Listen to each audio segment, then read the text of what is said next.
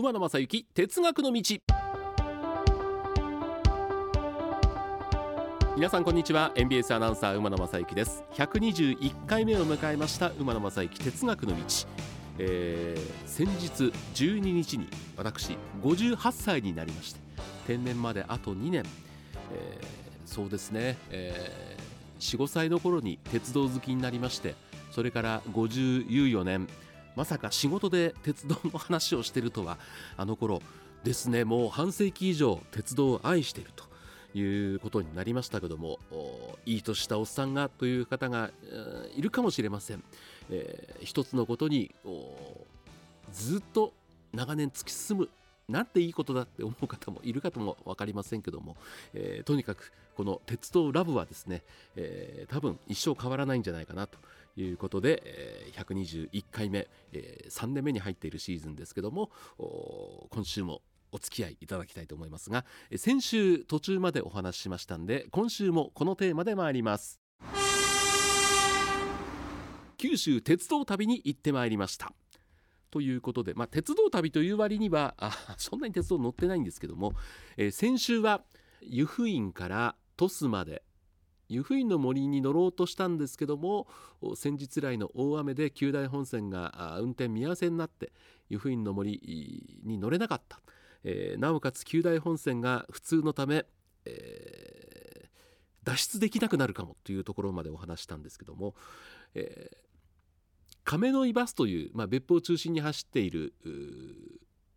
バス会社のホームページから別府に抜けるバス路線バスがあるということでちょうどあの由布岳の登山口を通ってこう山を越えて峠を越えて別府に向かうほぼ1時間の路線なんですけども、えー、10時35分のバスになろうと思って、えー、指定席じゃないんで、えー、いわゆるもう別府までの乗車券ですね940円というチケットだけを買って、えバスの到着を待ちました、その前の10時半発の高速バスの福岡行き天神行きのバスが若干出発を遅れましたんで、え、10時35分過ぎに乗り場に入ってきたんですがこれね誰か整理して列を作ればいいのにそういうことやってないんですよ。だからもう押し合いへし合いだったんですけどもまあ比較的待合室の出口乗り場に近いとこにいたんですがあっという間に着いたバスがほぼ満車。あっちゃこれ乗れないわ。でその後ですね10時35分な11時35分のバスがあるんですよ。ただ雨はどんどん激しくなりますんで1時間後にこの別府行きのバスがですね走るかどうかって非常に心配だった。何としても乗りたいけど止まってるバス見てももう乗る余裕はないというところでまあまあほぼどうでしょう。待合室で待ってた人の3分の1ぐらいしか乗れてないんですよ。はあ、絶望的で。でこれもう長崎行くの諦めてですね、えー、その時間帯まだ走っていた大分空港行きのバス乗って大分空港まで行ってでも帰るか。あるいは大分空港まで行ってから大分空港からまた別府行きのバスに乗るかとかあいろんなことを思い巡らせてる時にですねえー、係員の男性の声がしました。この後もう一便出しますからもう一台バスが来ますんで押さないでというね。えこれは大ラッキーだということで、えー、最初の1台目のバスが出た後同じような方の前後に扉がついているバスが来まして、えー、乗れました。でこれラッキーなことに乗るだけではなくて、えもう絶対あの峠を越えて、えー、別府までに1時間山道ですよね、えー、まあ、キャリーケースを持ってるんですけども立っていくことはもうこれ覚悟してたんですがなんと座れました。大ラッキーで座れました。ただあのー、路線バスなんで、え、ちょうどあのどうだろう。ロングシートじゃなくて進行方向に向いてる2つずつの座席のところだったんですけど足元には荷物を置く場所ないですし、えー、通路に置くと、まあ、乗る人の邪魔になりますんでもう大きいキャリーケースを膝の上に乗せて窮屈なんですけどでもそれでも別府まで行けるということになりましたらもう苦痛でも何でもないし座ってるだけ立ってる人に比べればもうねそんな幸せなことがないということで、えーまあ、激しく雨が降る中、えー10時40分過ぎにバスは別府に向けて走り出しました。でこの時点で、えーだから別府まで行けば日本本線の特急ソニックが博多まであって博多からリレーかもめと西九州新幹線のかもめに乗れるんでということで乗り換え案内を見たら、えー10時35分発ちょっと遅れましたけども湯布院駅前のバスセンターから別府行きのバスが帝国だと別府に11時26分に着くんですけどもこれねもうた本当に表現が陳腐で申し訳ないんですが滝のような雨で山を越えて別府行きますんでまあ上り坂か下り坂ですよ。もう常にね道路に水がダーッと流れててまあ帝国には着かないだろうなと思ったんで、えーまあ30分ぐらい遅れることを想定して1時前のソニックに乗ってで博多で乗り継いで、えー4時半過ぎに長崎に行くという時刻があるんでこれをネットで予約しようというふうに思いました、まあ、当初12時1分発の湯布院の森に乗りますと3時半ぐらい長崎に着く予定だったんで、まあ、1時間遅れるぐらいなんでまあなんとかなるかなと思ってただやっぱりね今便利なのは、まあ、ネットで何でも調べられるじゃないですか。だからあのぜひですね皆さんにお勧めしたいのは、まあ、無事安全に日程通り予定通り旅行が進むってことが一番なんですけども、まあ、いつ何時どんなことが起きるかわからないんで例えば九州方面に行く方はこれねやっぱり各社に、アプリがありますんでアプリを入れといてなおかつ大体会員登録を求められたりしますんで指定券予約する時には。もうね会員登録までしとくんですよ。そうすると切符が早く取れる。で10時40分ぐらいにバスが出たと同時に、えー別府から博多までのソニック、えー博多からのリレーかもめそして、えーかもめの指定券を取ろうと思って取ったんです。うまいこと取れました。もう一安心。あとは別府駅に無事に着いてまあこれカード入れれば機械で切符が出てきますんでと思ってたら意外とですねバスが順調に進みましてほぼほぼ帝国に着くなと。10時11時半過ぎには着くなと。となると20分ほどの待ち合わせで1時間早いソニックに乗れるんですよ。そうすると長崎に着くのは当初湯布院の森に乗るはずだった時刻と一緒なんですよ。これに変えようと思ったらですねなんと山の上の辺りは電波が悪くて繋がらない。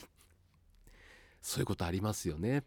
でまあまああの繋がらなかったんですけどもなんとか、まあ、別府駅前に着いてそこで別府駅前に着く前ですね、えー停留場の案内見てもうすぐ着くなもう時間大丈夫だなっていう時点で切符を取り直して、えーまあ、なんとか別府からソニックに乗って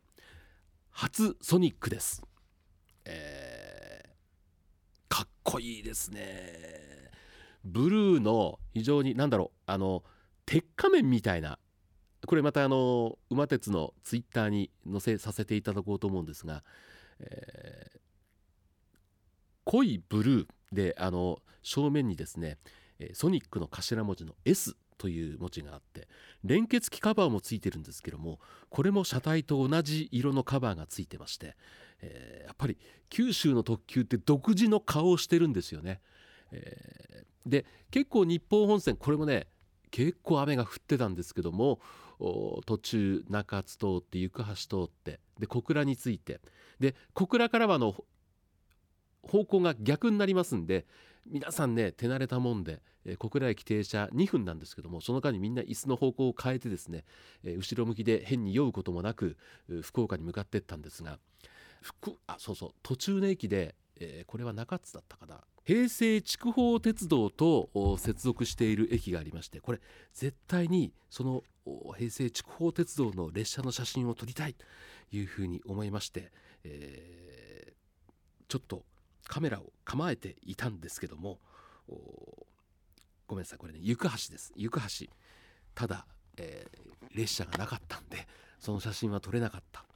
えーでもいつ何時どんなシャッターチャンスがあるかわからないということで、えー小倉から博多に向かう間にもですねカメラを構えたら貨物列車交流電気機関車の桃太郎はあ直流ですけども金太郎というのがありましてこれでもチャッターチャンス間に合わなくて取れなかったんですね。普通あの鉄道の旅、まあ、ゆったりちょっと睡眠をとりながら私の場合もそんなことしてる場合がじゃないんで、えー、目を皿のようにしてですね、えー、いろんな九州でなかなか見られないあの普段関西では見られない列車がないかということで見ていたんですが結局ね写真に収めることはできず自前で帝国よりも3分遅れて7分の乗り継ぎだったんですが3分遅れであんまり影響はなかったんですがリレーツバメに乗り換えることができました。あの調べたらですねリレーツバメって結構、えー、いろんな車両を使ってるということが今回初めてあの分かりまして白いカモメを使ってる車両もあるんですけど僕が乗ったのは旧ツバメの787系。これもいかつい顔をしてるんですけどもソニックとまあ正面の形状はすごく似てるんですけども色がダークグレーっていうのかな。非常にシックな、えー、さらに鉄仮面みたいな感じの車両に乗りまして、えー、今度鳥栖新鳥栖そして武温泉まで行くわけですけども、えー、武温泉もあこれもね途中ちょっと先行列車の遅れなどがありまして10分ほど遅れたんですね。で帝国ですとこのリレーカモメが武温泉に着くと同じホーム上かつてのリレーツバメとツバメ特急ツバメと同じで新八代の駅の、えー、同じホームにの左右につくんですよだから乗り換えが3分でも楽勝で乗り換えができるんですけどももうこれあのリレーカモメって言われてて、まあ、とにかく西九州新幹線のかもめに乗るための新幹線なんで、え10分程度の遅れだったらしっかり待ってくれるんで、えー、安心して乗り換えることができました。えー、そしてリレーかもめにからかもめに乗り換えまして N700S、えー、長崎に向かっていくわけですけども長崎の地元で、えー、美味しいものを食べようということで、え、長崎放送に林田さんという僕と同年代のアナウンサーの方がいらっしゃってあの鉄道好きでも何でもない方なんですけども、え、まあいろいろお店を教えてもらうために事前にこういう旅にしますということでお電話をしましたら「え？長崎新幹線乗るんですか?」景色何にも見えませんよって言われて ま乗車時間もですね30分前後なんですけどもほぼほぼトンネルですね、えー、トンネルから出てるのは駅だけぐらいな感じですけどもあのー、やっぱり N700S ですから見た目は 700S N700 とほぼほぼ一緒なんですけどもやっぱり車体に大きく「かもめ」って書いてあったり、いろんなデザインがされていたり車内に入りますとまあ九州の新幹線のみならず鉄道はそうですけども結構木の素材をねあのふんだんに取り入れてますんで、えー、まあ車内の内装は東海道山陽を走ってる N700S とはまあ、あの16両編成の N700S とはちょっとやっぱ違うなという感じがしました。で一番ねあ普段東海道で乗ってる N700S と違うなと思ったのは、えー、背もたれちょうどあの頭のつくところにカバーをね、えー、ヘシートのヘッドカバーついてる。あれ普通の新幹線っていわゆるこうシーツみたいにかけてるだけじゃないですか1枚布を。そこにねクッションが入ってるんですよ西九州新幹線これは気持ちいいなというのがありましてあれはぜひ東海道山陽でも採用してほしいなと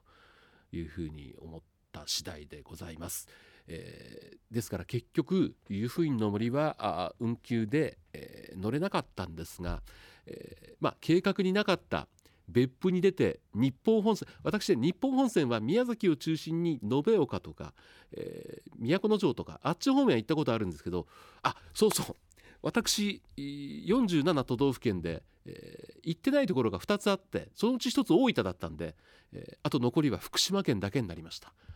意外と福島行ってなかったんですけどもね。ということでまあ図らずもソニックに乗るという経験ができました。で長崎について、まあ、ほっと一安心。長崎もですね4年前に会議があって行ったんですけどもその時にはまだ九州新幹線の駅を作り始めた頃西九州新幹線ですねの駅を作り始めた頃で、えー、ディーゼルカーがいっぱい走ってる。いわゆるこう地方都市の終端駅という感じだったのもガラッと変わってましてね、えー、出入りする列車も、まあ、JR 九州らしい近代的な列車にあ変わってるなという印象を受けました。本来はですねこの2回で、えー、長崎を市内を走っている路面電車の話もしようと思ったんですがこれはまた122回以降にちょっとね、お預けということで長崎電気軌道であるとか、まあ、今回あの、まあ、私の場合雨の影響を受けましたがほぼ予定通り、えー、旅行を続けることができましたただ今回の大雨で、えー、鉄道各地で、えー、非常に影響も出ておりますのでそういうお話もですね踏まえて122回以降も私の九州鉄道機構ちょっとお付き合いしていただければいいかなというふうに思っております。えー、第121回はこんなところでございます。では皆さんこの後もご安全にお過ごしください。